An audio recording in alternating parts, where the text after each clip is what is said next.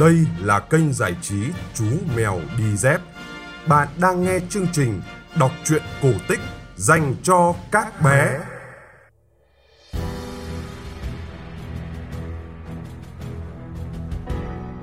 Alo, alo, đã 9 giờ tối rồi. Xin mời các bạn nhỏ cùng nghe chương trình kể chuyện cổ tích của kênh giải trí Chú Mèo Đi Dép nhé. Tối nay, chúng ta sẽ cùng nghe câu chuyện cổ tích Mị Châu Trọng Thủy.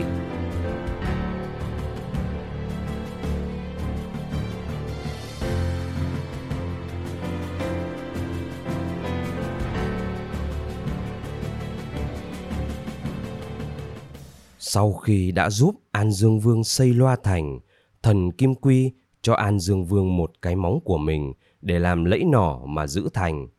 Theo lời thần dặn, nỏ có được cái lẫy làm bằng móng chân thần sẽ là chiếc nỏ bắn 100 phát 100 trúng, và chỉ một phát có thể giết hàng nghìn quân giặc. An Dương Vương chọn trong đám gia thần được một người làm nỏ rất khéo, tên là Cao Lỗ, và giao cho Cao Lỗ làm chiếc nỏ thần. Lỗ gắng sức làm trong nhiều ngày mới xong. Chiếc nỏ rất lớn và rất cứng, khác hẳn những nỏ thường, phải tay lực sĩ mới dương nổi. An Dương Vương quý chiếc nỏ vô cùng, lúc nào cũng treo gần chỗ nằm. Lúc bấy giờ, Triệu Đà làm chúa đất Nam Hải. Mấy lần Đà đem quân sang cướp đất Âu Lạc, nhưng vì do An Dương Vương có nỏ thần, quân Nam Hải bị giết hại rất nhiều, nên Đà đành cố thủ đợi cơ hội khác. Triệu Đà thấy dùng binh không lợi, bèn xin giảng hòa với An Dương Vương và sai con trai là Trọng Thủy sang cầu thân, nhưng chủ ý tìm cách phá chiếc nỏ thần. Trong những ngày đi lại để kết tình hòa hiếu, Trọng Thủy được gặp Mị Châu, một thiếu nữ mày ngài mắt phượng, nhan sắc tuyệt trần, con gái yêu của An Dương Vương. Trọng Thủy đem lòng yêu Mị Châu. Mị Châu dần dần cũng siêu lòng. Hai người trở nên thân thiết.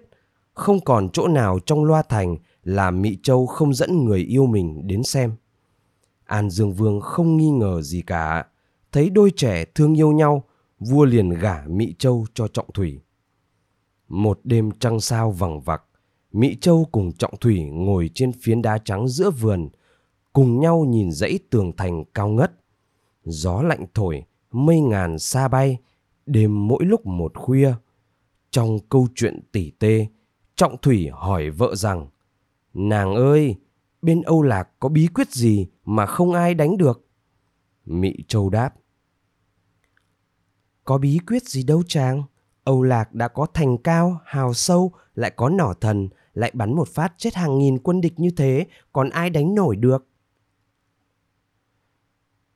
Trọng Thủy làm bộ ngạc nhiên, vờ như mới nghe nói đến nỏ thần lần đầu.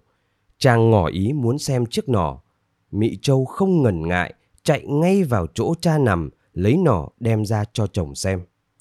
Nàng lại chỉ cho nàng biết cái lẫy vốn là chiếc móng chân thần Kim Quy, và giảng cho Trọng Thủy nghe biết cách bắn. Trọng Thủy chăm chú nghe, chăm chú nhìn cái lẫy, nhìn khuôn khổ cái nỏ hồi lâu, rồi đưa cho vợ cất đi.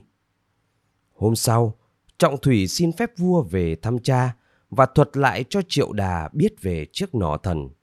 Đà sai một gia nhân chuyên làm nỏ, chế một cái lẫy giống hệt cái lẫy của An Dương Vương. Lẫy giả làm xong, Trọng Thủy giấu vào trong áo, lại trở về Âu Lạc. An Dương Vương vốn chiều con gái, thấy con mỗi khi gặp chồng thì vui vẻ, sung sướng, liền sai gia nhân bày tiệc rượu để ba cha con cùng vui. Trọng Thủy uống cầm chừng, còn An Dương Vương và Mị Châu say túy lúy. Trọng Thủy thừa lúc bố vợ và vợ say, lẻn ngay vào phòng, tháo lẫy bằng móng chân thần Kim Quy và thay cái lẫy giả bằng móng rùa thường vào. Hôm sau, thấy chồng có vẻ bồn chồn, hết đứng lại ngồi không yên, Mị Châu hỏi chồng rằng: "Chàng như có vẻ lo nghĩ gì, phải không?" Trọng Thủy đáp: "Tôi sắp phải đi xa bây giờ. Phụ vương dặn phải về ngay để còn lên miền Bắc xa mãi trên kia." Mị Châu buồn rầu, lặng thinh. Trọng Thủy lại nói tiếp: Bây giờ đôi ta sắp phải xa nhau, không biết đến bao giờ gặp lại. Nếu chẳng may giặc giã, có khi nàng sẽ không ở chốn này nữa. Tôi biết đâu mà tìm. Mị Châu nói, thiếp có áo lông ngỗng, hễ thiếp chạy về phương nào, thiếp sẽ rắc lông ngỗng dọc đường. Chàng cứ theo dấu lông ngỗng mà tìm. Nói xong, Mị Châu nức nở khóc. Về đến đất Nam Hải, Trọng Thủy đưa cái móng rùa vàng cho cha. Triệu Đà mừng rỡ vô cùng, reo lên rằng, phen này đất Âu Lạc sẽ về tay ta. Ít lâu sau, Triệu Đà ra lệnh cất quân sang đánh Âu Lạc. Nghe tin báo, An Dương Vương cậy có nỏ thần, không phòng bị gì cả. Đến khi quân giặc đã đến sát chân thành, An Dương Vương mới sai đem nỏ thần ra bắn thì không thấy hiệu nghiệm nữa. Quân Nam Hải phá cửa thành, kéo ùa vào. An Dương Vương vội lên ngựa, đèo Mị Châu sau lưng, phi ngựa thoát ra cửa sau. Ngồi sau lưng cha, Mị Châu bứt lông ngỗng ở áo, rắc khắp dọc đường. Đường núi gập ghềnh hiểm trở, ngựa chạy luôn mấy đêm ngày, mới đến núi Dạ Sơn gần bờ biển. Hai cha con định xuống ngựa ngồi nghỉ, thì quân giặc đã đuổi gần đến. Thấy đường núi quanh co dốc ngược, bóng chiều đã xuống, không còn lối nào chạy. An Dương Vương hướng ra biển, khấn thần Kim Quy phù hộ cho mình.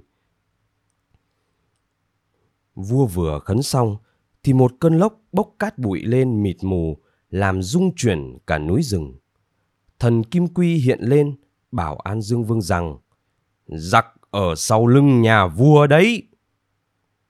An Dương Vương tỉnh ngộ, liền rút gươm chém Mị Châu, rồi nhảy xuống biển tự tận. Quân của Triệu Đà kéo vào chiếm đóng Loa Thành, còn Trọng Thủy một mình một ngựa, theo dấu lông ngỗng, đi tìm Mị Châu. Đến gần bờ biển, thấy xác vợ nằm trên đám cỏ, tuy chết mà nhan sắc vẫn không mờ phai.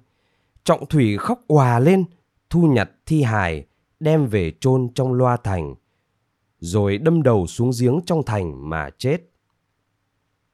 Ngày nay, ở làng Cổ Loa, trước đền thờ An Dương Vương, còn cái giếng gọi là giếng Trọng Thủy.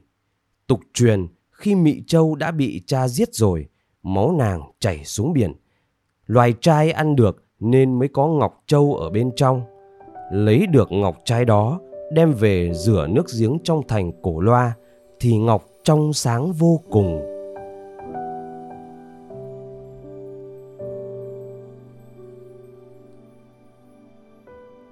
Các bạn vừa nghe xong câu chuyện cổ tích Mị Châu Trọng Thủy phát trên kênh giải trí Chú Mèo Đi Dép. Kênh giải trí Chú Mèo Đi Dép đã có mặt trên Apple Podcast, Spotify và Google Podcast. Bố mẹ nhớ like và chia sẻ cho mọi người cùng biết để kênh Chú Mèo mau lớn nhé. Nếu thấy câu chuyện thú vị, bố mẹ đừng quên donate cho Chú Mèo Đi Dép tại cổng vrdonate.vn và trang dịch vụ thanh toán trực tuyến paypal.com. Để biết thêm chi tiết về chương trình, các bạn có thể truy cập chumeeoidep.com hoặc fanpage Chú Mèo Đi Dép. Chúng ta sẽ gặp lại nhau trong chương trình kể chuyện vào 9 giờ tối mai.